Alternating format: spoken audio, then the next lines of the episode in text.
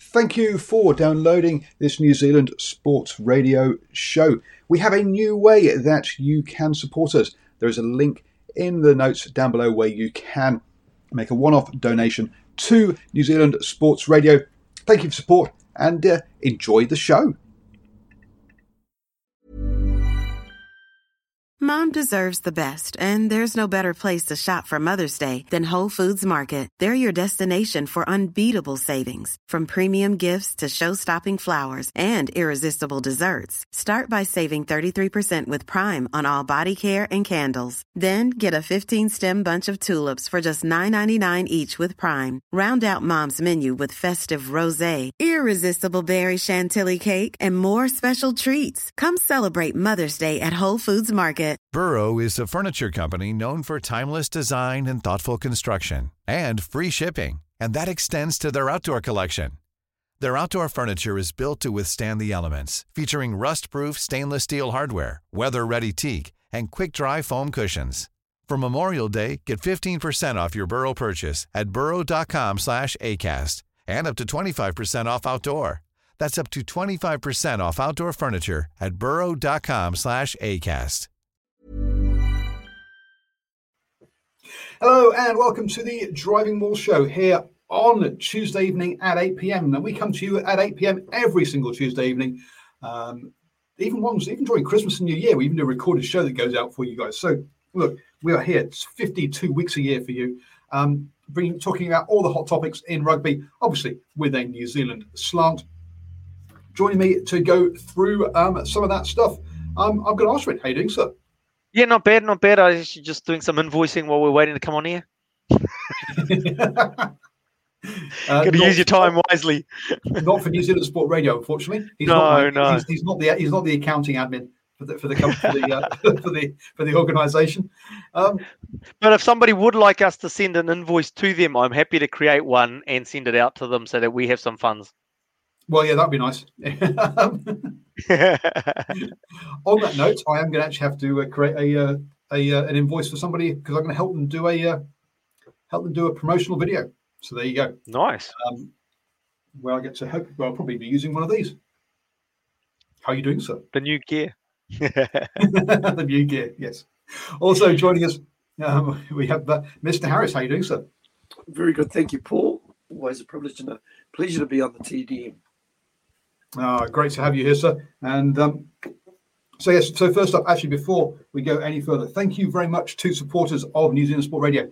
They've let me uh, through their through their support. I've been able to have the funds to buy this extra new kit, um, even if I do have to buy a couple of new more cables um, to make it all work. Um, and also, as my iPhone was giving out and the camera kept freezing during interviews, which is not very clever, they've also let me get one, one of these iPhone you things as well. So thank you very much to supporters. Say it does mean the absolute world to me, uh, and you do keep us going because without you, the tech that we use for this just would not be possible. So thank you. Um, thank you everyone who's in the live chat. Hey, Nocturnal Rights, how you doing there, sir? And good evening, Simon, um, as well. Everyone else in the live chat, there's no way. Let us say hello and also where you're from as well. It'd be interesting to see where around the country we have people. So some of the topics this evening, fellas. Um, is uh, Ashwin wanted to have a chat about uh, the dominance of the Crusaders and whether that's good or bad for the sport. Um, he also wanted to talk about Silver Lake. I'm not quite sure what we've covered that couple the last couple of weeks, so I don't know what his unique take is going to be. Oh I, no, I, I, I just threw it out there, man. I just threw it out there. just threw it out there. Dear me. Um, obviously, we had a couple of golden points at the weekend, so we'll have a chat about that, and we'll also get the Chiefs' view from their stand-up um, from today. So we'll, we'll, we'll play you that um, that uh, section from their interviews, um, and uh, perhaps also have a quick chat about um, the captain's challenge and a few other bits around the new laws New as laws, yeah. well. Um, but uh, before we get all in, into that, let's have a chat about the news, or let's go through some of the news items that's been going on first. Um, Ardie Savea uh, apparently did his um, MCL um, during the game, which is why he was hobbling around. Um, so uh, he's out for six to eight weeks, unfortunately. So everyone who was kind of like, wow, here's the slot him in quick. He can be the new Sam Cane. Yeah, maybe not. Maybe he'll be. um, depending on how quickly we get around to, uh, to, to to test matches and whether he's back in time. Um, So the fact that the fact that he was going to be out for six to eight weeks, he might have just battled on for another twenty minutes and helped them win the game. well, my argument then is, yeah, he, he- what other damage could he have done to himself? What risk was he putting himself into? But we discussed that one on Sunday night, didn't we? Yeah, but then but, but then we can go into in-depth detail here, and it's just like, well, he had a bad injury. He's going to be out for eight weeks. What's another couple on that? What was he going to come back for NPC? Meh. What's another couple of that? Someone who won't be coming back for NPC is Tom Christie, who is out for a year. Um, so he's gone. Um, we still don't know how long um, Joe Moody or uh, Jack Goodhue will be out for. But uh, since one of them was in a moon boot and the other one couldn't even walk, You got the Um, right good Hugh. I did. You Has he did. got a brother or something? I don't know. he got the right good Hugh. um, so those two, uh, so those two out as well. Um, there, Nocturnal Right says, "Is it me or uh, um, are players getting bad injuries more often at the moment?" Boys, what do you think? Oh, I don't think it's any any different to normal. Tell you the truth, I think um, if you go back the previous seasons, um, bad bad bad injuries have uh, happened. I mean, the fact is, um, it's it's just the intensity in that in Super Rugby, uh, particularly in the local derbies, is just inte- in- immense. I- also would add we're probably just getting a, a spate of high profile injuries as well, and I think it's it's probably been highlighted a, a little bit more. Where if you think think back to the past, I can almost think at times where the Chiefs and and the Blues uh, had really long injury lists at, at the time, but definitely not the same sort of high profile guys we are seeing at the minute. And that's all it comes Yep. down to. Hey, it, Yep. it's rugby. It happens. Yep, and I totally agree with Stephen there. It's just the fact is that you know it's the roll of the dice a little bit in terms of who gets injured with a with a um and with is it in the past it's probably been lower profile players and so we haven't really noticed as much and we've just this week in particular three All Blacks. Yep. No, absolutely. And well, on top of Sam Cane, who's al- Yeah. who was already out as well. So it's uh, say, yeah, you say lots of um, uh, high-profile players uh, getting injured um, at the moment. Um, also, from the Crusader side of things, Michael Alaalatoa is will be leaving the Crusaders at the end of the season. He is off to Leinster rugby, so clearly he wants more trophies. Um, he'll definitely be picking up some Pro 14 or Pro 16 or whatever it's called um, trophies, but may also pick up some uh, European Champions Cups at the same time while he's over there. Um, bit of a shame, as some people said, uh, that um, he was the, exactly the kind of player that uh, Manu that um, uh, Manu Pacifica um, could have done with. Uh, in- can't afford. But um, well, is it can't afford, or is it more that, or is it just that um, they haven't got that, have, aren't organised enough, and can't actually give someone a contract? Well, if he's if he's he's going to be on a pretty decent wicket at the Crusaders, um, and so effectively the dollars are going to be equivalent in and around any team in Super Rugby. You know, in terms of uh, uh, what he's getting at the moment, not going to compete with the Leinster. Yeah, and, and let's not forget the the their agents. Uh, they're out there sort of scouting the best deal that they can find, and it's obviously a very good, a very good deal. We know how much uh, that some of the Northern Hemisphere clubs pay, and I would imagine it's probably two or three times what he's what he's actually making with the Crusaders or a New Zealand Rugby Football Union Yep. um, contract. So, and, and he's probably thinking, well, you know what, I've won. How long has he been with the Crusaders now? He's probably been part of this team? Well, he picked up the three didn't he? yeah, I think he's picked up. He's picked up the threesome. Is there? Is there any? Is there anything? Uh, is there anything else that he really needs to do apart from? Has he? Has he been a part of the All Blacks as well? No, well, no, well, no, because he's a Samoan international. He's someone international. Well, there, well, there you go. Um, yeah, he, he, listen, he's probably just looked at the. He's probably just looked at the financial side of it, and uh, you know, good opportunity. And, and the good thing about it, he does get to represent uh, Samoa as well. Oh, And, so- and the thing is that his earning compa- his earning potential in New Zealand will be capped because he's not able to be an All Black.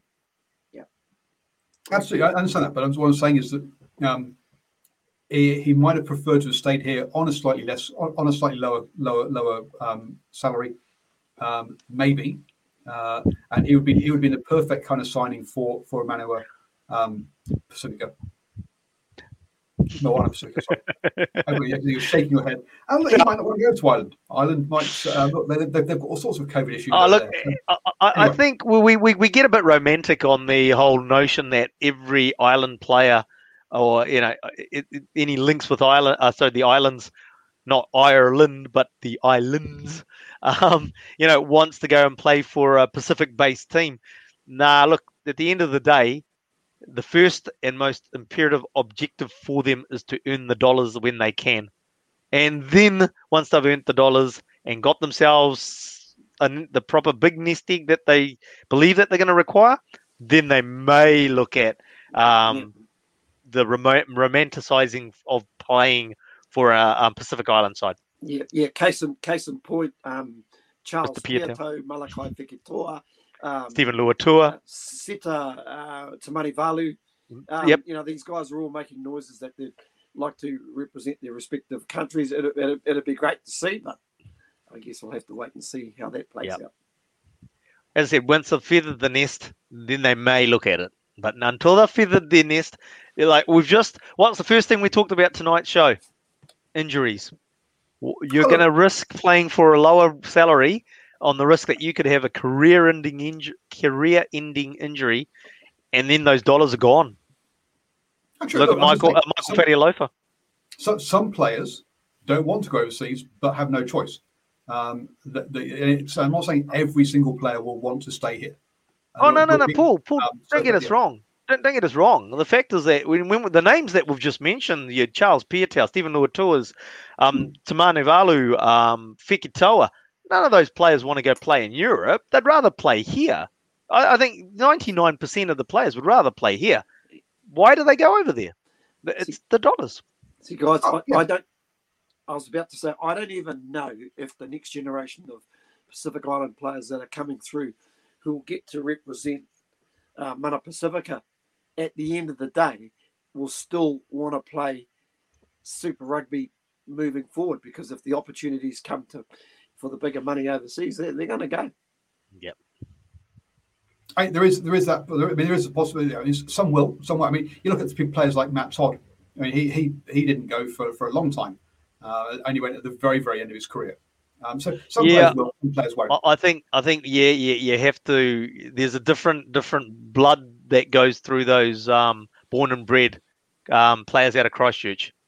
Um, you had Oh, look, look, you know, we, have talked about this before. You had a Tyler Bleyendaal, you had a um, Tom Taylor, um, and uh, uh, Colin Slade. Slade, Colin Slade. Guys that would sit behind a DC at the Crusaders rather than go play for the, you know, I, people are going to laugh at the Blues because they didn't have Blues didn't have the first five. Tom Taylor could have made a massive case of playing for the All Blacks or more time in a black jersey if he'd come and play for the Blues. His old man said, "You no way in hell that son of mine's playing for an Auckland team." Simple as that. You know, so there, there's a different there's a different culture around that. Absolutely, Tom did go overseas, but and, and Colin yeah, but he wasn't going to play. Wasn't going to play for a team full of Jaffers um, that might have got yeah. him a might have got him an All Blacks jersey or no, more of an All Blacks jersey. Yeah guys, it does it does throw out a couple of interesting questions in and around the Crusaders. We've always known that they've had a decent battery of props in in their stable, and with Alaalatoa moving on, the injury to to Joe Moody, and let's face it, he'll probably come into that category. Maybe not immediately, whether he hangs around for the next World Cup or goes on a sabbatical. Boy, you know, they all of a sudden they're starting to lose these these uh, uh, quality quality props, and you sort of start to look at the next tier, which is which is George uh, George Bower, uh, Bower Oli Jager. Then mm. you go to Fletcher Newell. Then you start mm. you're starting mm. to. Not, I wouldn't say scratch the uh, scratch the barrel because you I don't know what's coming through in that Christchurch region or in or in fact the uh, Christchurch the, region, um, the New Zealand region, Steve. The Crusaders region. Oh, yeah, but you know what? You, that, Christchurch region and also and also Tasman. Them. Yeah, I'm not going to hold that against them. They're they're, they're great at, at spotting spotting, spotting talent. talent. And uh, and boy, they still produce as shown by their their uh, under 20s that started the uh, under 20s um, super tournament down in Taupo the weekend. Once once again, another case of the Blues looking the more talented and bigger and physical side, but once again, you saw no cohesion. Team plays with a lot of you know plays with a lot of smarts. They will smarts. still keep producing those players, but nothing like having a good stable front row. Front row. No, look, I mean, one of the things that you know I've been thinking for a while, it is they've been talking up the old George Bower and um, Oli Jager, but to me, they, they're good props, you know, top quality props, but they're not any more top quality than what's running around in other Super Rugby teams at the moment. Not like you know, if we go back, you know, when you had your uh, your Moody's, the Moody's, um, and um, your Crockett's, because you got to remember in the last few years they've lost a Crockett as well, and then when you had those who were All Black level and that little bit more, right? And um, yeah, and that the Jagers and the Bowers aren't that little bit more. What they're getting at the moment, and why they're still getting a little bit of scrum dominance, is their second row is massively powerful in uh, Sam Whitelock and Scott Barrett.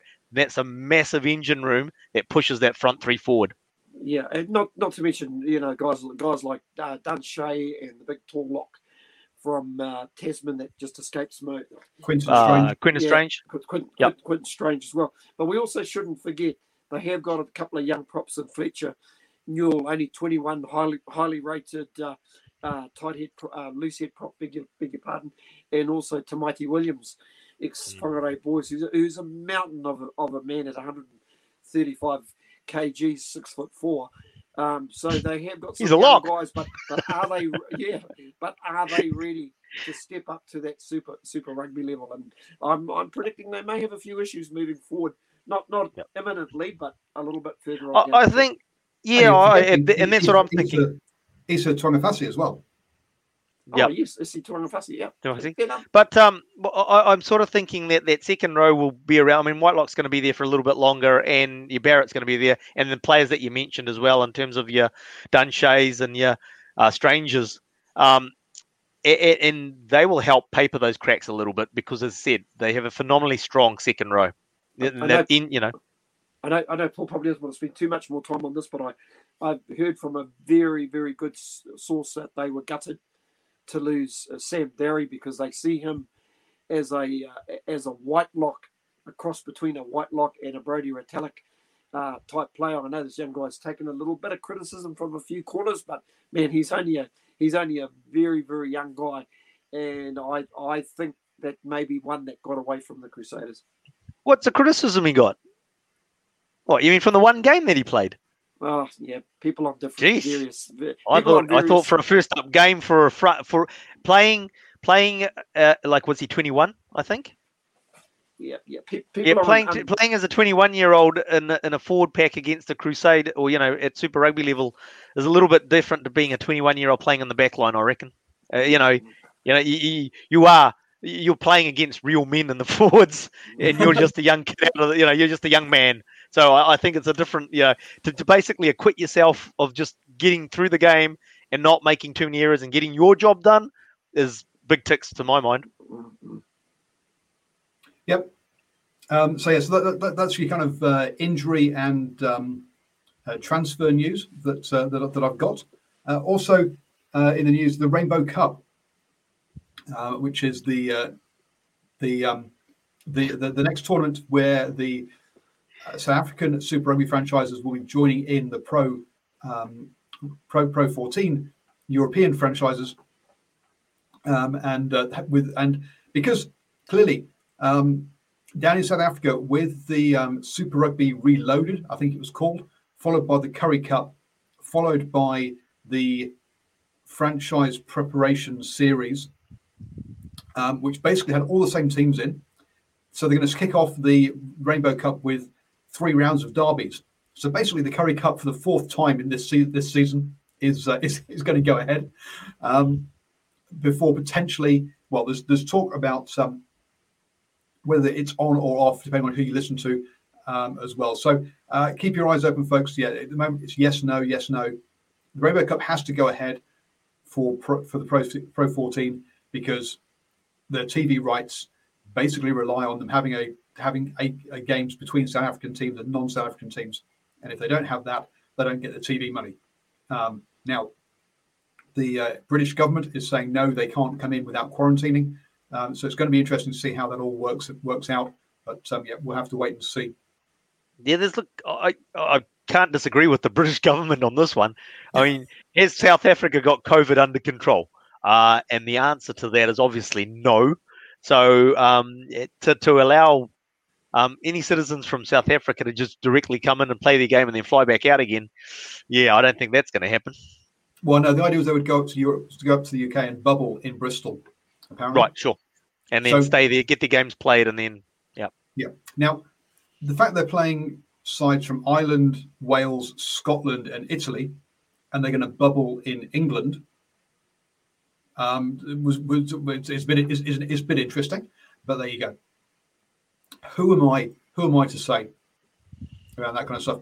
Uh, says, look, there's, there's going to be announcements um, Friday, Saturday uh, look, there's always going to be announcements each week, um, and you can announce whatever you like until the actual until they actually get in the country and don't get some mm. and don't oh, get quarantined. Look, you never know. And, and let's face it, you know, we, we, we're looking pretty positive for the um, Trans Tasman Super Rugby competition here locally um, to go ahead. And that's quite exciting after watching, uh, you know, pretty repetitive rugby for us uh, getting to us now. Um, but at the end of the day, COVID could rear its head somewhere. There's a lockdown happens there, and that tournament's over, you know, before it started. So you no, just don't know until it gets, as you say, until there's a ball that's kicked off in the middle of the park from halfway, nothing started. And uh, yes, and when you consider that we had boxing matches um, going into lockdown, so people saying, "Hey, that should stop halfway through the boxing match," you may kicking, kicking off isn't necessarily even even a certainty you're going to get the game done. Um, just just saw a comment there. Um, I don't know whether it was from Nocturnal Rights. Um, just with regards to Sam Darry being impotent last year. Um, listen, he was for Canterbury. He was nineteen. He was nineteen years old. shouldn't should shouldn't forget that. You know, just a just an just an absolute absolute kid. I think probably a, a good off season, and you can you can guarantee he's probably been in the the, the gym as, in the as gym. well. Um, listen, this is his first season. I think probably, like anything, I'm, I'm quite prepared to give him a couple of seasons and then judge on him. I can think back to somebody like Ofa Tu'ungafasi, who give... came, who basically came into the Blues with a huge reputation as a as a 19 year old, and I thought of the, the folly at the time of why they actually selected him. But you know, it took Ofa probably three or four seasons, especially to get his scrummage yeah, right. But but but boy, once he got it right, we started to see that potential. What about Jerome Kaino? He's another one. I mean, like, um, he, you know, especially that he came in, had a pretty good first season, but then, you know, he didn't get picked for the All Blacks, and you know, there was a. It took him a few years to to get find his feet. I mean, obviously, mm. once he found his feet, it was just phenomenal. But geez, you know, it did, did take a few seasons. Jeepers, you know, at 19 years old, I didn't know which lunch bar to go and buy my pie at um, in the middle of the day for crying out loud. So Seriously? I was going down to the Oxy. yeah. I, I mean, uh, I mean, Kerry Ioane is another one, isn't he? Has taken came in uh, and is and it's taken him. It took him two or three seasons to to, to figure it out um, as well. So yes, and again, um, Rieko comes in, knocks it out the park, but he's a back. Akira Ioane, we're talking about in the forwards here, um, and as you were saying earlier, Oscar, all those all those examples you were giving were all forwards. They'll take, um, take a few seasons to get used to it and the step up.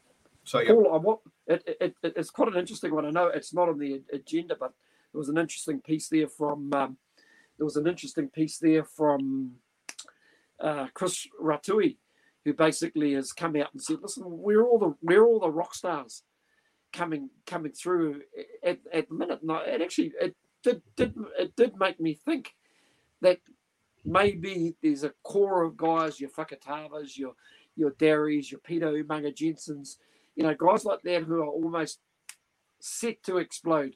If you if you know what I mean, I just think in, in terms of their own, probably for a lot of guys, in terms of last, if you think back how how broken Super Rugby was, um, it it it basically um, uh, I think it, it probably killed a lot of development time for a lot of these younger guys. But uh, you mentioned the under 20s tournament, Steve, and I watched a bit of that, what, what I could. And um, the, whilst the commentators were trying to talk up the players, you know, there wasn't actually any standouts from the from the periods of rugby that I watched, and, and as I said, I didn't get to watch all of it. I watched as much as I could, but the and I watched a decent amount of it. There wasn't anybody that was like, "Oh wow, can't wait to see him in a you know full Super Rugby jersey." Nobody, nothing. As I said, commentators were talking up the players. That's all they were doing though, because they weren't delivering. We we, we actually pulled both Ashwin and I need to be drug tested because at the moment we're actually agreeing with both Chris Rattue and uh, I was like, Mark, are you reading? no, no, no, no, no, no. You just said Chris Rattue is saying, "Where are the superstars?" I'm saying I can see them. They're there. What, what, what's what, there's the I totally disagree. I, I think Fakatava has been a superstar this season. He's gone and got injured though. Um, I, I oh. no, I think we can see.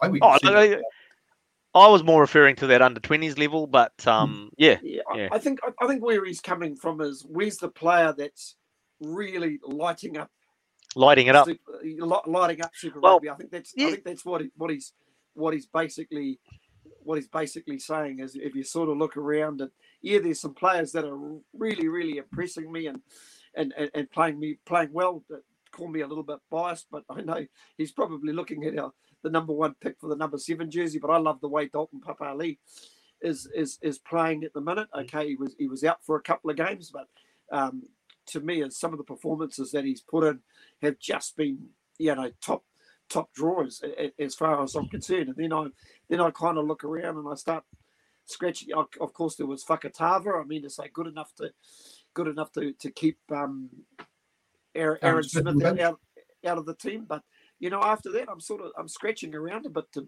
to be brutally honest. I think Luke, Luke, Luke Jacobson settling in very well at number eight um, for, for for the Chiefs has been doing good um, uh, as, as, coming through. Um, you, I guess you, you Will Jordan's uh, just coming back from injury, but uh, as our, as is Bridge as well. Those two, uh, so, so they've not really they haven't had the opportunity to. I guess I look. I think there's a lot of um, kind of injuries playing. Uh, Dave McKenzie's coming back into some form um, as well uh, it's I, I, yeah I don't think it's as um, uh, as barren as as as you're perhaps suggesting. Yeah, it, ma- it made me think it's not as radical as as normal articles, if if you know what I mean. Um, but I, you know, it, it was one that was I, I actually thought it was thought provoking. And yeah, I mean, long term, but yeah, it may, maybe it's also down to systems. You know, the fact that you just don't, uh, most sides don't score from the other from the other half anymore. Uh, the defensive systems are, are, are kind of stronger um, nowadays, um, or perhaps the attacking systems becoming too robotic, as um, yeah. as uh, Wayne Smith was suggesting um, as well. Although I was going to say Paul Williams has been a standout. The oh dear, are we going? To, are we going? To, yes, we're going to go there, aren't we? Um, at some point. But Ashwin, something that you said, you, you promised the uh, the audience on um, on Sunday night that we would talk about this, so we better do. And uh, you can lead us off um, around the. Uh, how it, is it is it is it bad for rugby to have a dominant team like the Crusaders? Oh, look, I mean, I, I was just sort of thinking. I mean, it's it's if if we hadn't have um, had the Highlanders upsetting the Crusaders at home, and then um, the the Canes basically running them really close. And I honestly believe if if Ardie had stayed on that field, that they would have got the job done. Um, but uh, it's sort of it makes the it makes it more interesting. Let's face it. Otherwise, if, if the Highlanders hadn't beaten the Crusaders, we were just watching a procession, weren't we? And do we switch on for a procession? Are we going to be? How many people? How many people are you going to get sitting down in front of a TV watching a procession? Whereas actually that we don't know what the outcome of this game is going to be, particularly if you're neutrals. Yeah. You know, especially when you got the kids yelling at you to take you out, your wife saying we've got to go shopping to the mall again. You know, um, so you know, are you going to sit down and watch a game um, if if you know what the result's going to be? Well, I, say, so the, the, the, counter argument is that Tiger Woods, uh, when, when he was dominant in golf, he, he drove up the uh, the level of interest in golf. So uh, having someone or having a team that is sparkling and put on a fantastic show is uh, is not necessarily a bad thing. Is it happening? Well, it's not no, but what? Why, okay, so why is it not happening? oh, look, I think I think you know it's an interesting one because you, you analyze it. I, I, think the Tiger Woods one's probably a bad example to use, um, simply because with Tiger Woods when he came onto the scene and the way that he played, it was just exciting to watch. What was he going to do next, right? And and and to be fair, Crusaders when you go back when they start, I mean winning, it is like, oh, what is Will Jordan going to do next? Let's say, you know, type thing. So you will watch it to see what are they going to pull out of the bag next. Um, but I, I think a better example would be you look at the Bulls with, you know, when they had Jordan and, and their success for so many years. And that didn't, people didn't get bored of watching the Bulls win, did they? and that might be a better example because it's a team sport versus a team sport. Why didn't they get people get bored of watching the Bulls win, but even the Crusaders fans getting bored of watching the Crusaders win because that game against the Highlanders, for example, how many people turned up to watch that game at the stadium? And it was an afternoon. Was that an afternoon game? I think. The, or was that an evening yeah. game? And I think I think the answer here is around personalities, isn't it? Look, people mm-hmm. people turn up to watch marketing, marketing, yeah, and, and yeah, and it is that solid is that the marketing again um, they were watching Michael Jordan uh, about him being the greatest of all time was kind of part of that discussion. You don't look at that Crusaders team and go, any of those would any of those players make it into an all-time 15? And the answer is probably no. Probably no. Yeah. I mean, um, and I mean, I mean, there's an element of something in it. I don't believe it's the Crusaders' fault. They just take what's in front of them in terms of the rules of the game that are today, and they play to that. As the fact is that they know just dumb making mistakes in your own half, so they don't play the game in their own half. And I mean, a Nocturnal talking about Auckland when they play, it's just like, yeah, yeah. I mean, like the thing was that the the those that late '80s, early '90s that Auckland dominated, um, and it was was actually entertaining rugby when you had the likes of Fitzy Zinni, um, JK, and the likes, you know, and the way razzle dazzle that they did was just different to the metronomic way that the Crusaders play.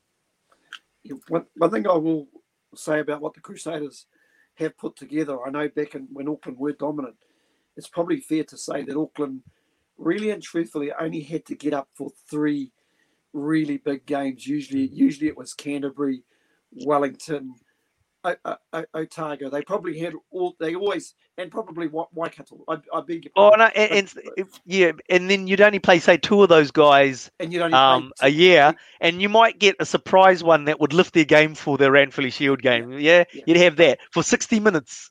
yeah, yeah, but ne- no, and, and they were and they were never quite good enough. There was also that train of thought the All Blacks after they won the World Cup in 2015. If you remember, they, they were playing this style of rugby that looked like it was from another planet. Everybody was yep. saying, but that only lasted that only lasted two years, and basically by by the time we got to what mid 2000, 2018, there were a few chinks in in in their in their armor. You know, coaches coaches had sort of worked out maybe strategies how to play them.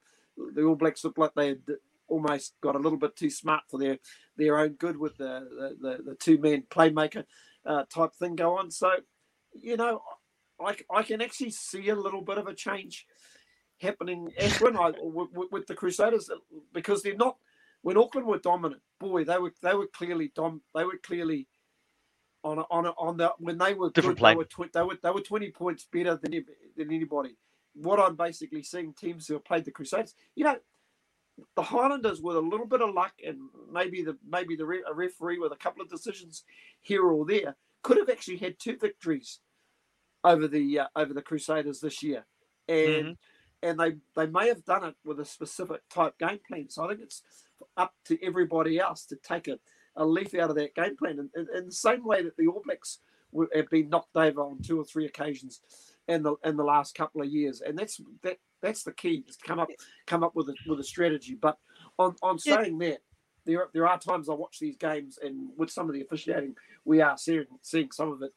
It's an absolute lottery yeah, look, I mean, I, I, just let's let's give some, uh, you know, the, the the wooden spooners, likely wooden spooners, a bit of props here. One of the things you got to like with the Canes is that you you know look at your Ardie and you look at your Aumuas, the um, Kirifis even even though he's a penalty machine, but they they make meters.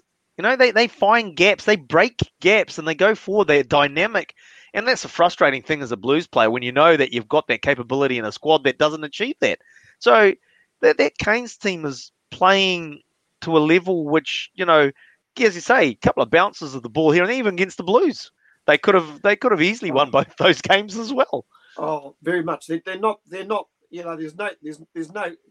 There's not an Italy in this competition. No. There's not a walk. There's not a walk up and let's take five points. Every- or every- or, every- or every- let's let's put our let's put our second fifteen on. You can't put your second fifteen on. That's for sure. Now, uh, Simon, you say, yeah, New Zealand Rugby has a serious problem with um, not activating its fans. Absolutely, it does. Hundred percent. Uh, and um, a uh, an example of this is a spreadsheet I've been putting together, Let's look at your spreadsheet that you've been putting together. which um, looks at the uh, average, looks at the attendance of Super Rugby this year, uh, and has a look at it compared to um, to previous years. Uh, and essentially, what you can see, I mean, everyone was raving about the size of the uh, crowds last year after lockdown, but um, the average in 2019 for the Blues was just over 15,000. They're now just over 17,000, well down on the 34,000 they got last year per game. The Chiefs, again, were at 13, jumped a little bit to 16, back down to 13. The Crusaders didn't like to give out crowd numbers. They, uh, but again, at 13,000, uh, I don't think we can say, we can say that, that uh, they're doing great. Highlanders back down to pre-COVID level, um, and uh, the Hurricanes, well, below pre-COVID level, um, looking at their numbers. So, uh, yes, uh, there was there was this, all this um, buzz or all this publicity last year about how record attendances um, for Super Rugby Aotearoa, and it was the answer to everything. Sorry, guys, no, it's not. Um, oh, I'll tell you what. If if anything, it's the reverse effect. I mean, even for us, it's like, well, you know, it's getting boring watching uh, us beat up each other. guys. I also I also think we're actually right on the cusp of a recession as well. Mm. I, I actually think money money is genuinely Getting starting tighter. st- starting to bite and Yep. tighter. I mean, to say last Yep. year, I think there was a little bit of money in everybody's pockets. People were basically excited to be unleashed. And I think Yep. everybody took the opportunity. And of course, those first few rounds were fantastic, and everybody was just so into it. All of a sudden, we were playing live sport in the in this country. All, of a sudden, listen, things things have plat- plateaued out a heck of a lot. And uh, I think that I think genuinely, I think people are, are taking are taking the option of look. And if you're paying, if you're already paying your Sky sub- subscription, I mean, to say you're really going to fork out another, take your family along, it's going to cost you a hundred bucks. Probably not. Now, uh, the, the other side of this also is um, to do with that Mark Reason article um, that uh, that you, you, forwarded around, um, Stephen, which basically says, look, I, the, I, I found it a bit amusing that he started his article um, by saying that um, uh, that uh, a cabal of pompous, aged, aging men called World Rugby, um, and I'm, I'm, looking at him going, "Wow, there's a there's there's a pot calling the kettle black." Um, he's not exactly the youngest guy in the world, is he? And he's definitely part of a cabal of uh, journalists. But anyway, aside from that, he makes some good points here. They keep they, they keep tinkering with the laws. They encourage um, the players to talk back to the referee. Um, they've uh, and the, the next step on that has been this uh, captain's challenge, which um, Scott Barrett has come out and said he disagrees with. Um, he thinks, look, there's already a TMO and four, and three referees watching it. Why do you need an extra person um, to slow the game down with a review? Um, so, uh, look, at the moment, all of the discussion now every every weekend seems to be about the referees, not about the game, uh, and that's a bad place for the sport to be in. Go on, Austin. I think I, I, you, I totally agree with you. Apart from this weekend, I thought you know this weekend we didn't talk about the referees' decisions as much as we have in the past. Um, and that, well, look, the biggest the biggest margin this weekend was three points, right? They, these are, you can't get more exciting than the four games we had this weekend. Really, that was the perfect round of Super Rugby. Um, Yep. Uh, so uh, if if we were moaning about the referee after that, heaven help us. um, to be honest. Um, but it, it is it is quite it is usually the topic of conversation. Why? Uh, and even he and he gets the, the laws wrong in his article, um, which um, which I find amusing when he blamed when he and but he makes a good point. Yeah, commentators who don't know the laws shouldn't be criticising the referee.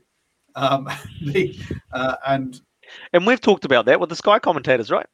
Oh, absolutely, yeah. Um, and that basically, yeah. Look, we need to simplify the game. We need to tell players to shut up. Um, and uh, I would still keep the TMO. I know he wouldn't. Um, oh, you got to have the um, TMO. I think you've got to keep the TMO. It's just but, part of uh, it's part of modern day sport now, effectively.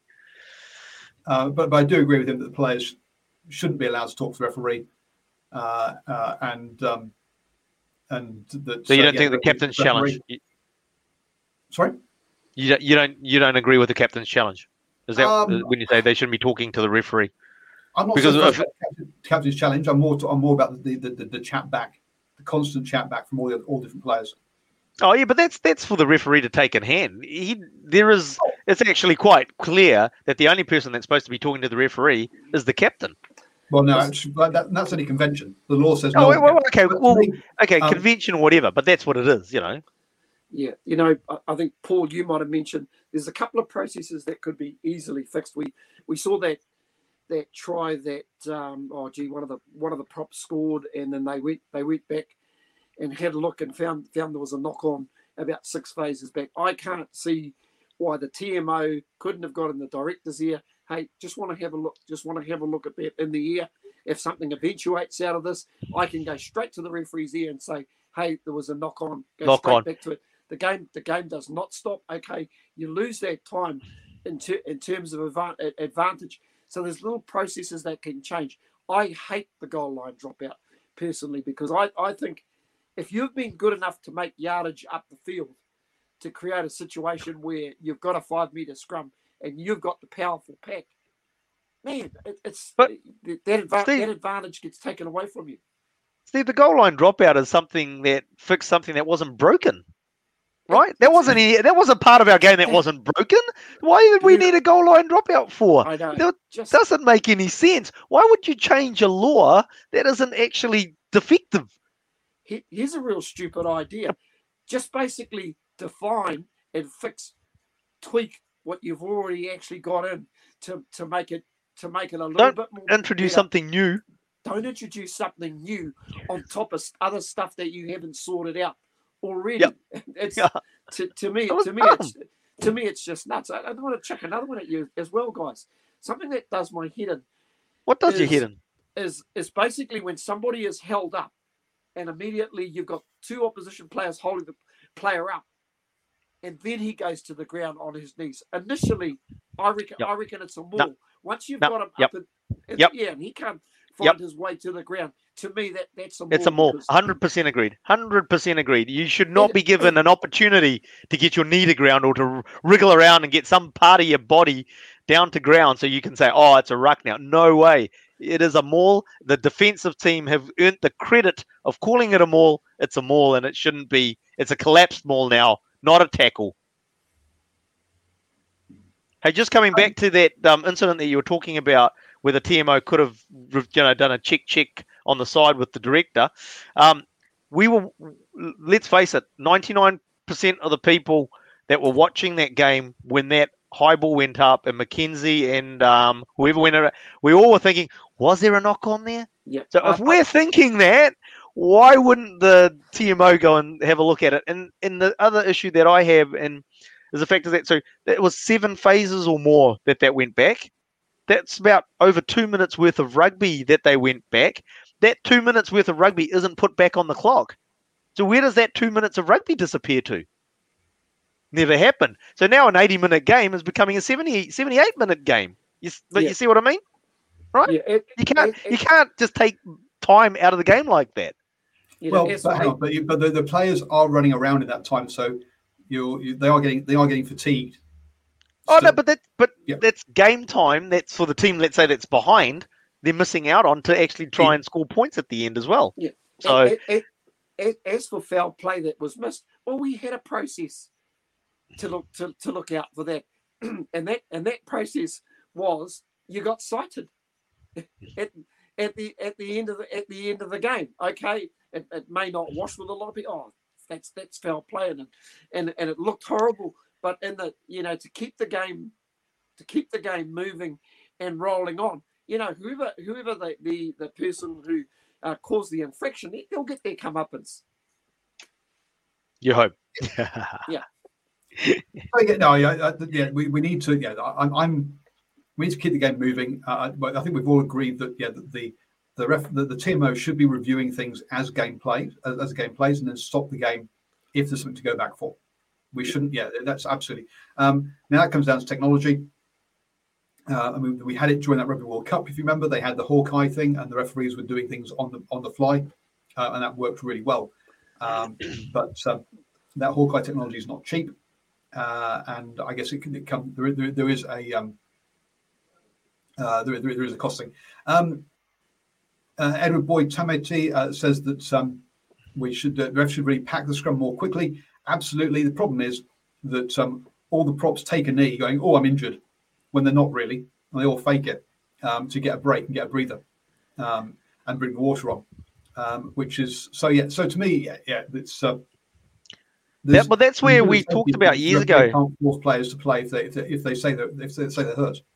I, I don't know what happened. Is years ago they talked about the fact is that the referee could say, okay, if you're injured, you're off, get another player on, and that seemed to just disappear as well. And it's just like, yep, yep. you're uh, sorry, you you got a problem with your knee. Oh, you get off the field and get another guy on then.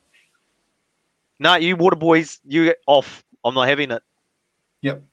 Oh look, they might get it wrong every now and then. They're gonna, you know, but um, at the end of the day, they're not gonna get it wrong most of the time because we know, as you say, it's it's a drinks break. It's a Powerade drinks break. Yep. the the um, uh, so um, so yes, yeah, so that's um, the a referee can free kick for a fake injury. Yeah, uh, the problem is you, you can't free kick a team for a fake injury because how is a, how is a referee supposed to judge what is a fake and what's not a fake injury? Um, oh, he goes gut. Yeah, sorry, he goes with the gut. He goes with the gut with other calls. Well, okay, but I, I, think that I think that, that, that's dangerous territory for that one. Um, Oh no, I think you got to give them a little bit of credit. I think they they they got a they've got a good feel for, especially at that level, they've got a good feel for. Oh yeah, that that's a serious injury, or no, that, that guy just needs to take a concrete pill. Oh, look, I mean, serious injuries, yeah, but there's some even even I mean, this, even so, I still think them judging whether. Well, then we're gonna then we're gonna have that slow game. Well, no, no I, I agree with your, your other the other one of like, if you take a knee, you're off the pitch.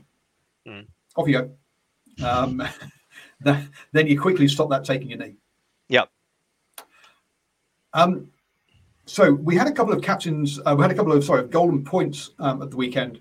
So I was going to bring up uh, a section of the stand up interview that the Chiefs did today um, for us to uh, have a listen to. Golden point two. Um, Fan when we win it, yes. Yeah, that's what we heard out of the Highlanders too. Yeah. The opposite. So yeah. Down the line though, um, you know, is it is it something that you do like the way it is now, or can it be tweaked, or still, does yeah? Still quite new for us, I think, and having two games do that on the weekend, I think everyone's probably thinking about it a little bit more than we had done previously. Um, but yeah, I'm yeah, I'm, again, when you win and you do well, you're probably a fan of it. Um, but we probably would have liked to have won it before before the 80 minute mark and um, take out take that out of the, out of the equation. It wasn't lying when there was actually no plan um, around the. We, we haven't specifically gone through the golden point scenario, but we, we do go through a drop goal scenario um, during the year. So it's basically just yeah, still that same. There is our plan, but we haven't labelled it gold, golden point plan. So, um, but again, even towards the end of the game, you know, Damian, we set up well well enough to get a, a drop goal um, to finish it there. Um, but there's a there's a time there, sort of five minutes um, after the full time, we had five minutes to stand on the field and have a plan there. So probably why we, we wasn't on the field at that stage. So he missed maybe missed out on it. We don't have a golden point plan. Oh my god! Sorry, but how can you not have run that scenario through and decided what to do? Um, we used the five minutes between the end of the game and extra time to come up with our plan. So when everyone's tired and wanting to get drinks and wanting to get massages, they um uh, they, they they they're trying to do they're coming up with a plan. Oh my word! Um, no, this is so wrong to me. Am I am I am I am I freaking out for the wrong um, in, in, in a to, to me it's a scenario that you should have run through. You should know what you want to do. You want to kick off, and you um, and if you can't kick off, you want to play with the wind at your back. Those sort of things. I, it's not. You might want to drop uh, James Blackwell a text or something. You know. Um, but to say they haven't even run through the scenario, I, the Crusaders, Scott Scott Barrett admitted they hadn't really done it until the night before when they saw one and thought, "Oh shit, we better we better plan for this." And so, hey, presto, they were ready the next day. Classic Crusaders, eh? Really weren't. Um, Oh, look, I mean, uh, yeah, I, I, don't, I don't know. I, I, personally, I'm sort of thinking, I'm, I'm just looking. I don't like Golden Point anyway. I think it's a lottery, and, and when you look at the Chiefs win, um, uh, the penalty that they got to win the game, well, the penalty was wrong anyway, so they got a Golden Point victory with the uh, an incorrect referee's decision. So Yep. there's You a know- load of bollocks to me. Golden Point. You know, I like the- golden tries, maybe. You know the crazy the crazy thing about the the Hurricanes game is Blackwell is given the option of which way to go. They've also got the guy who's got the biggest boot in either side in in in Jordie Barrett. So it to me it just yeah it just made absolutely no sense at the, to the to not just the decision they made made at, you know in terms of the toss, but also the, the decision to use a, a rookie halfback to clear. You know, when Clear. you know But- that's one of the Crusaders' strengths. and you got the big boot of Jordie Barrett at the back. And and look, and and um, you know, it's interesting because David um Hill actually is David Hill was the coach, wasn't it? Um, the Yep. assistant coach. Yeah, yeah, he, he, he he talked about the fact that it should have been won in extra time. If a game should have been won, sorry, in, in normal time, if a game should have been won in normal time, that was that Canes Crusaders game. Why didn't you know we, we chastise the Blues mercilessly when they don't take three, right?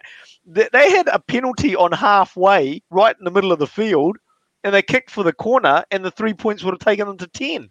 And it's like just moments before he tried for fried one for sixty-three meters out. What logic are they using to go to the corner? There was Look, so I, I think gener- generally the yeah, coaches go, yeah, we don't want to go to extra time. We want to win it during n- normal time, whatever the game. Now, look, and yes, absolutely, you shouldn't be leaving it up to that point, right? You shouldn't. It shouldn't be that close. A bit like you shouldn't be leaving it up to referee decisions to decide a game at the end of a game, right? Yep. You should, shouldn't. You, you, um, they're going to make mistakes, like someone's hands going past the ball, coming back and getting it. Now, um, so look, it's going to happen.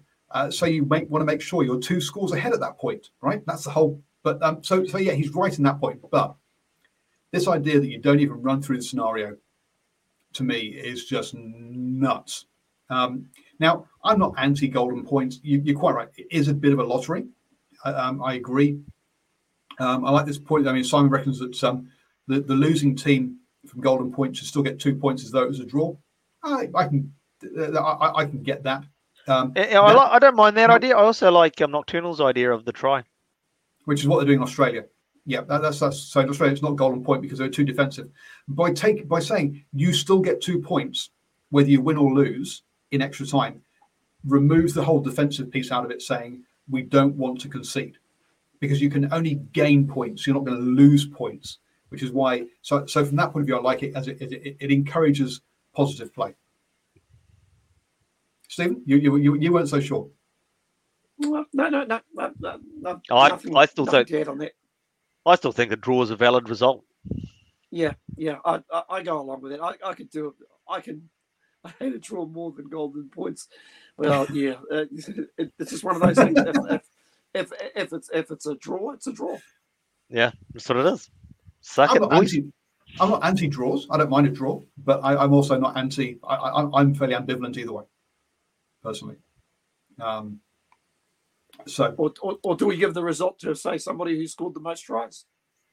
Got the most, yeah, or actually boundary count back. exactly, kick it over the sideline the most. Um, Who had the most goal line dropouts?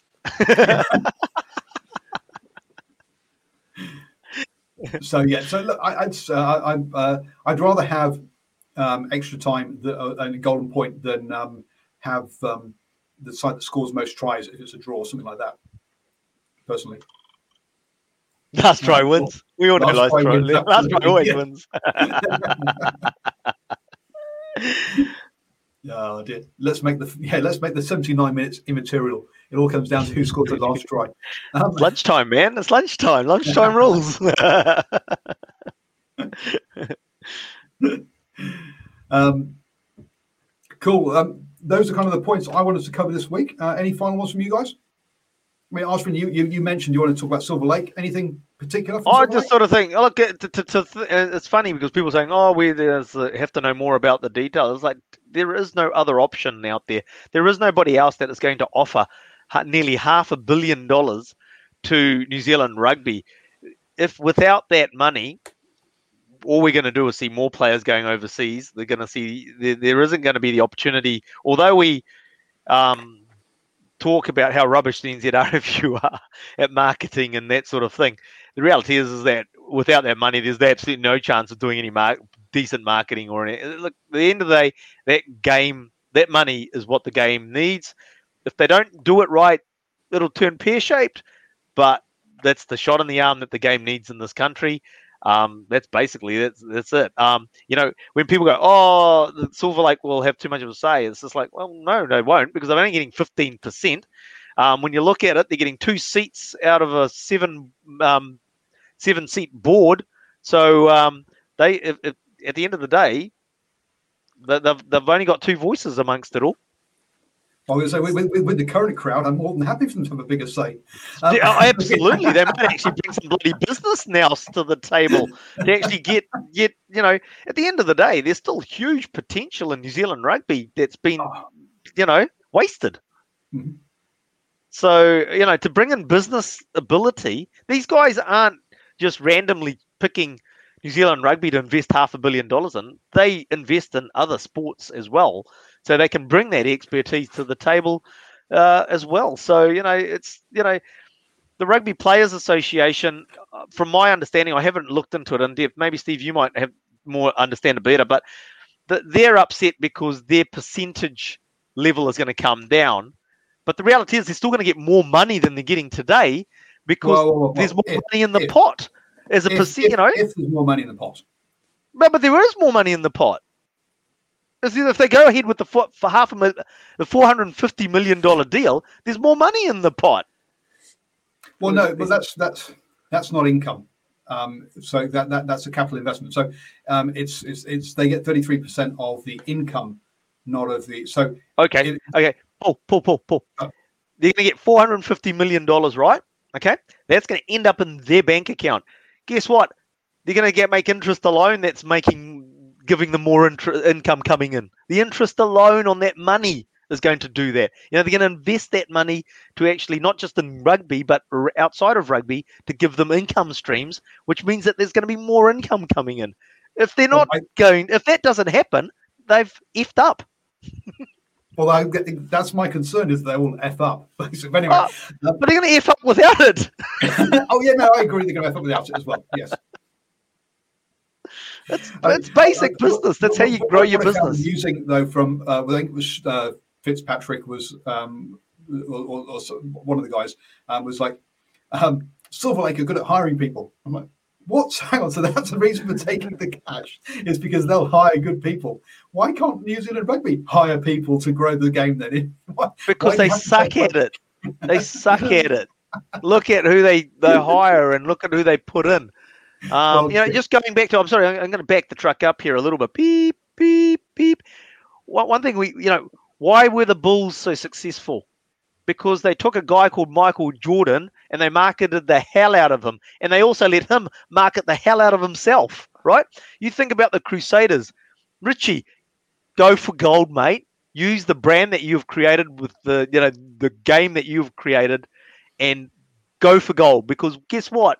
Builds him it builds the brand of rugby, and those people that are devoted Richie fans flock through those gates, even if they've got a Sky subscription. Yep. No, agreed. Agreed. Right. So the same thing applies to the Silver Lake deal. Look, at the end of the day, it's going to bring in expertise that they just basically suck at, and it's got giving them the opportunity to grow the game. Um, you're not going. As Aaron says, interest rate's only 0.5 at the bank. You're not investing in the bank. you're 80 years old if you're investing in the bank because you don't want to lose your money. Um, Gee, there's, I was about to say there's more layers to this story than a treaty treaty settlement, guys. well, what, do you know? What do you know, Steve? I mean, I haven't got all the details, so I, I might be missing a trick here. Oh, listen, I Paul, we, we spoke about it last week with uh, when uh, Boa Arthur was uh, on the show. I'm I'm sort of a little bit bit like you like yourself at, at in this climate, man. Take the take the money, take them, and money in the bag, run. Yeah, money, take, yeah. money in the money, money in the money in the bag. Yeah. take the money in the bag. We'll, we'll worry about the consequences later. Exactly. okay. Anyway, so moving on then. As I say, we've discussed for the past two weeks I don't have anything, anything extra new new to say, um, but we just got a new person's input uh, in our because he hasn't been on the last couple of weeks. Um, Simon Hughes asks, um, what do you think about Quade Cooper's idea of the uh, Super Rugby teams in Australia and New Zealand joining the Japanese league? And I think the response to that one is we do think that Japan should be part of Super Rugby, absolutely, because we need their we need their economy, we need their money. So yes, absolutely, um, Japan should be part of Super Rugby in some form. I think yep. he's saying, but he, he's flipping that, isn't he? Is he flipping it oh. instead of saying we go join their league? They're not joining us. Fine. Either way, it's still a bigger market with more money. Yeah, more money. Not? Yep. Um. The but what uh, are you giving away, Paul? You're getting them more money, but what are you giving away? very different. Very different. I'm not the, the Silver Lake one, you're saying, I'll have this cash now, but you can have income for life. And that, that to me, where is where is where the problem is, is, a different, different, different prospect. Anyway, we're not going back down that route. Um, the uh, Lions, as we've been on air, the uh, Lions coaching team has been announced. Oh, um, right, right, right. I was thinking Detroit so, for some reason. Um, uh, uh GT as assistant coach, GT, uh, Gregor Townsend um, will be uh, assistant coach. Robbie, Rob, a gin and tonic, absolutely. That's what I want. Um, uh, Rob, uh, Robert McBryde as the uh, forwards coach, um, the uh, who's over who's uh, ex Wales, current Munster. Um, Steve Tandy is defence coach, so that's Gregor Townsend and Steve Tandy, both from Scotland. And then Neil Jenkins as the kicking coach. Um, so uh, player people who who pull who who uh, were down to go or rumored down to go but pulled out um, included um, Farrell um, as defence coach, but he decided to stay with Ireland, um, and Borthwick. Steve Borthwick was going to be the forwards coach, but he uh, has decided to stay with Leicester Tigers and not uh, not take part of it. So, um, what do you think about that? Then? So Gatland... I, I, I was going to say, guys, I can never understand the role of a kicking coach. Are you telling me that guys who started the game as, as, as youngsters, went through secondary school levels, went through rep teams into professional rugby, and all of a sudden forgotten how to kick a rugby ball? What's Neil Jenkins going to show them that they don't haven't seen already, or they don't talk amongst themselves in the team already? I'll give you one exception though, Steve. Um, when they when the All Blacks brought in Mick Byrne, I thought that as a kicking coach, different because he's coming from that AFL background we know that we know that they've got a slightly different style of kicking and obviously um, getting extra distance and all that sort of thing. But generally speaking, somebody who's lived the game of rugby and and then is brought, you know, like a Neil Jenkins and then brought in as a kicking coach, what is he? What is he? What is he going to tell the players differently that they don't already know from the game of rugby? Because he's well, from a rugby background. I don't get it. Yeah, I don't, I'm agreeing with you. Neil Jenkins is one of the is, is, is one of the all time best uh, um, kickers in the game. Now his other his all round game, you can but as shots as, at as, goal, you're talking. Kicker, yeah, goal, yeah, shots, shots at goal, yeah. Neil, um, Neil Jenkins was never a banana kicker, right? He never did anything like like they do these days, where they kick when they're kicking shots at goal, they go inside out because they actually when a right-footed goal kicker is actually kicking for the close post and then it swings back around towards the far post. That sort of stuff. Neil Jenkins never did that stuff like that. He, well, okay, he, he, he was he was a very good very good um, post kicker. Oh, goodbye, goodbye, Stephen. Um, he's been he's been and he's been a specialist kicking coach since he's uh, since he gave up the game. Um, look, is is he going to totally remodel Johnny Sexton's kicking? No. Is he a guy that can help him um, come through then uh, to, to, to, with little, little technical points and just help uh, his with his confidence and stuff? Yeah, absolutely. So I, I it's, um, will he make a massive difference? I don't think so. Is there any is there any is there any think, danger in having him there? No, I, I, don't think there's any danger either. I think the bigger talking point, to be honest, is like the likes of a Farrell basically snubbing the Lions. I mean, now, you know, it's yeah, I would have thought that's the sort of like, oh, not quite. It's geez, it's a bit of a pinnacle, you know. Maybe not as much as taking your team, the national team, to the World Cup and winning that, but taking a Lions team away that travels every four years and being one of the coaching staff is sort of quite, you know, that's an accolade. Oh, it's massive, and he, he's done it. He did it last year, uh, last tour. Now, uh, now with COVID and with all the restrictions that go around that, um, I, I, don't know exactly why they've pulled out, but I can understand why people would pull out in the current climate. Um, there, somebody who says that uh, Farrell's contract with Ireland and they are planning on touring the Pacific Islands. Um, if the uh, um, yeah, but even so, his assistant yeah. coach can look after it, just like these, just like the Welsh assistant coaches look after it when Warren Gatland. Yeah, yeah, I was, I was um, just going to say most most time most tours, alliance tours, there's usually a head coach here or there, or coach out of a one of the national structures that comes in and joins the Lions. So it's not an you know it happens all the time, and they yeah yeah.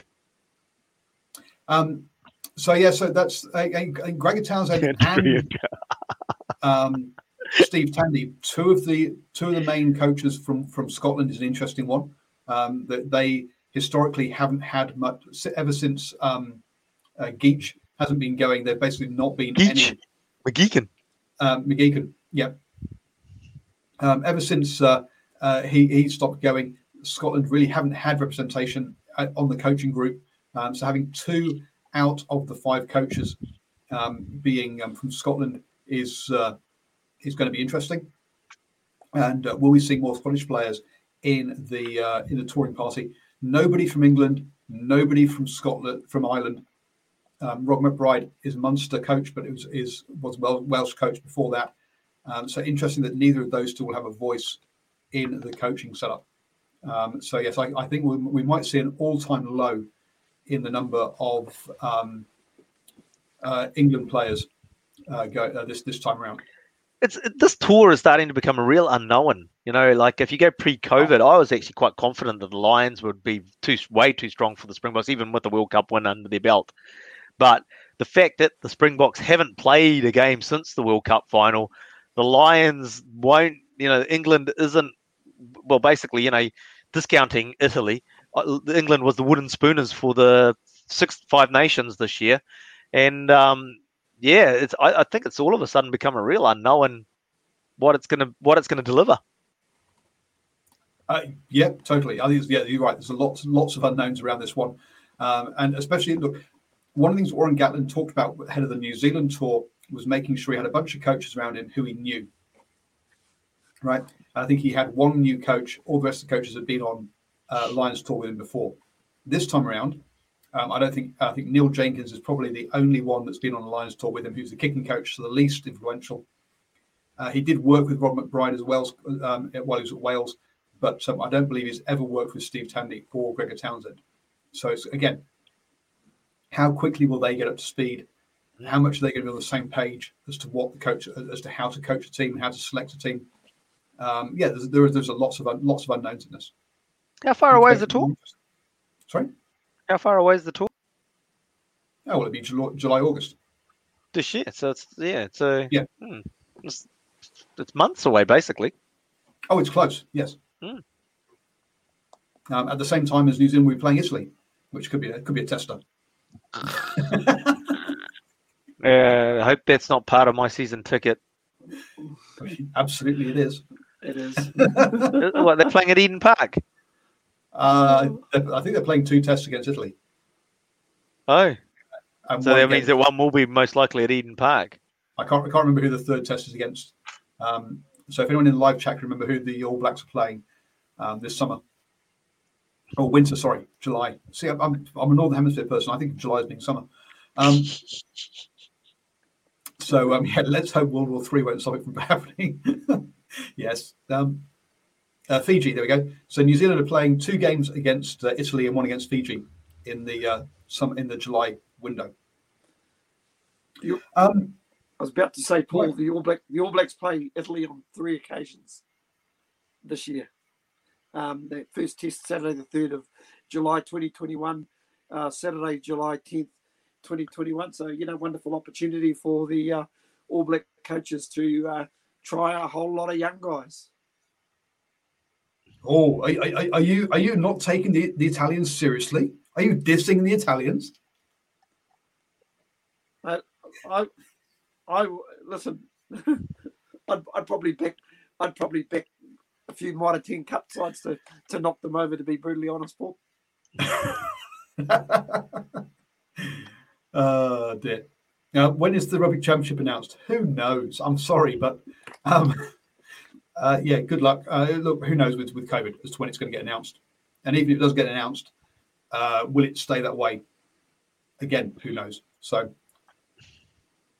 Uh, help, help. Yeah, we've just talked about today. One of the things we talked about today is the how piss poor the NZRFU are at marketing, right? So I've just been to the All Blacks website. They haven't got the 2021 fixtures there. well, with COVID, we don't know yet, do we?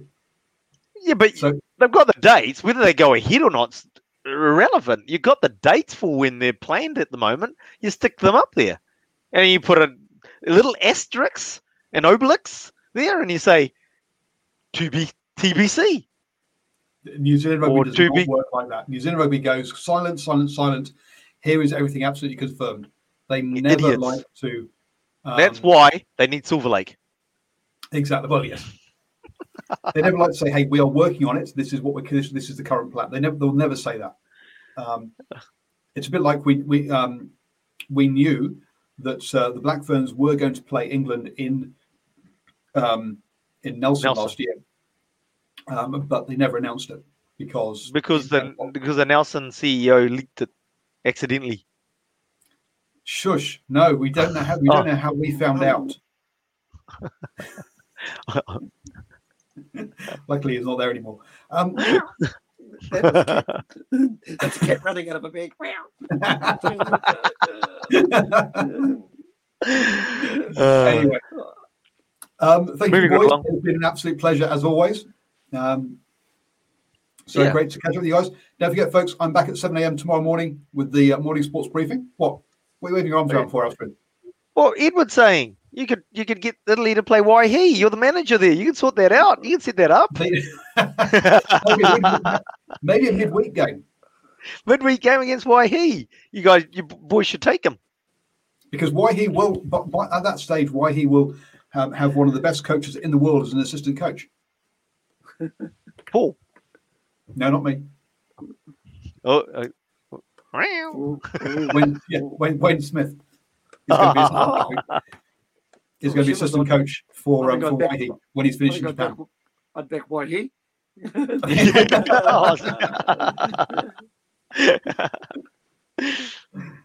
Um, uh, apparently, the Chiefs might play a midweek game for Italy against Italy. Really? I, I wow. Okay, that I would be hadn't look. This is this is crazy, right? These that, that sort of stuff should happen. That sort of you know should definitely Oh. happen. Could be the Oh, Chiefs and, under also, 20. And Fiji should have a warm-up game against one of the Super Rugby teams as well. Absolutely, absolutely. That Yep. that you know that's interesting. It, something different. Totes. Toots, man, toots. Anyway, Ashwin, thank you very much, sir. Thank you. Uh, Stephen, absolute pleasure again. Thank you, and uh, everybody um, have a uh, great um, uh, a great week. We're back here at uh, well, back here on Thursday, uh, previewing the Super Rugby uh, weekend games. We're back on Sunday at eight pm uh, with a Super Rugby review. Um, I won't be live after the Chiefs games. I'll be at the Chiefs game, so look out for post match um, interviews from there. Um, and uh, yeah, lots of stuff here on New Zealand Sports Radio. Don't forget, you can become a supporter of New Zealand Sports Radio. Um, whack on the old link there in the the scrolling banner. Um, thank you, everybody. Have a great week. Mom deserves the best, and there's no better place to shop for Mother's Day than Whole Foods Market. They're your destination for unbeatable savings, from premium gifts to show-stopping flowers and irresistible desserts. Start by saving 33% with Prime on all body care and candles. Then get a 15-stem bunch of tulips for just $9.99 each with Prime. Round out Mom's menu with festive rosé, irresistible berry chantilly cake, and more special treats. Come celebrate Mother's Day at Whole Foods Market. A lot can happen in three years, like a chatbot may be your new best friend. But what won't change? Needing health insurance. United Healthcare Tri Term Medical Plans, underwritten by Golden Rule Insurance Company, offer flexible, budget friendly coverage that lasts nearly three years in some states. Learn more at uh1.com. Mom deserves the best, and there's no better place to shop for Mother's Day than Whole Foods Market. They're your destination for unbeatable savings, from premium gifts to show-stopping flowers and irresistible desserts. Start by saving 33% with Prime on all body care and candles. Then get a 15-stem bunch of tulips for just $9.99 each with Prime. Round out Mom's menu with festive rosé, irresistible berry chantilly cake, and more special treats. Come celebrate Mother's Day at Whole Foods Market.